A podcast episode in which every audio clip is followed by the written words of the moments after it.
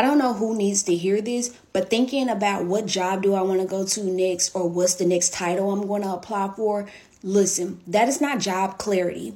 And when you are doing this, here's what you're doing. You are setting yourself up for failure. You're setting yourself up for a career that you don't like. You're setting yourself up for a dead end career. You're setting yourself up for underpayment again. Child, you're setting yourself up for all of it. So let's talk about why. When people decide I'm going to transfer my skills and try to shove them into a role, you're trying to assert your skill, insert your skills into a certain box. And so your skill set may actually be beyond that box.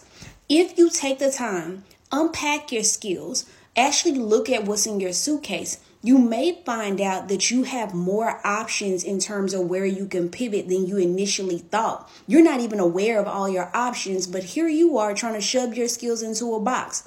The second thing is a lot of people will end up underpaid because you didn't understand the level of your skill set. You didn't understand your career phase. So here you are, because it's a new industry, you're applying for skills that are actually a regression in your career. You're applying for skills that on the surface it looks like it's more money, but truthfully you're being underpaid because you didn't understand that you truly was at senior level or really you were at stage 3 in your career.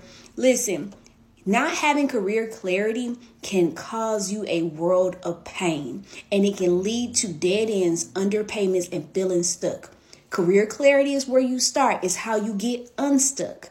If you guys need support in this, drop a comment, get unstuck. If you can drop a get unstuck, I'll make sure you get the free career clarity webinar. See you guys later. Shortcast Club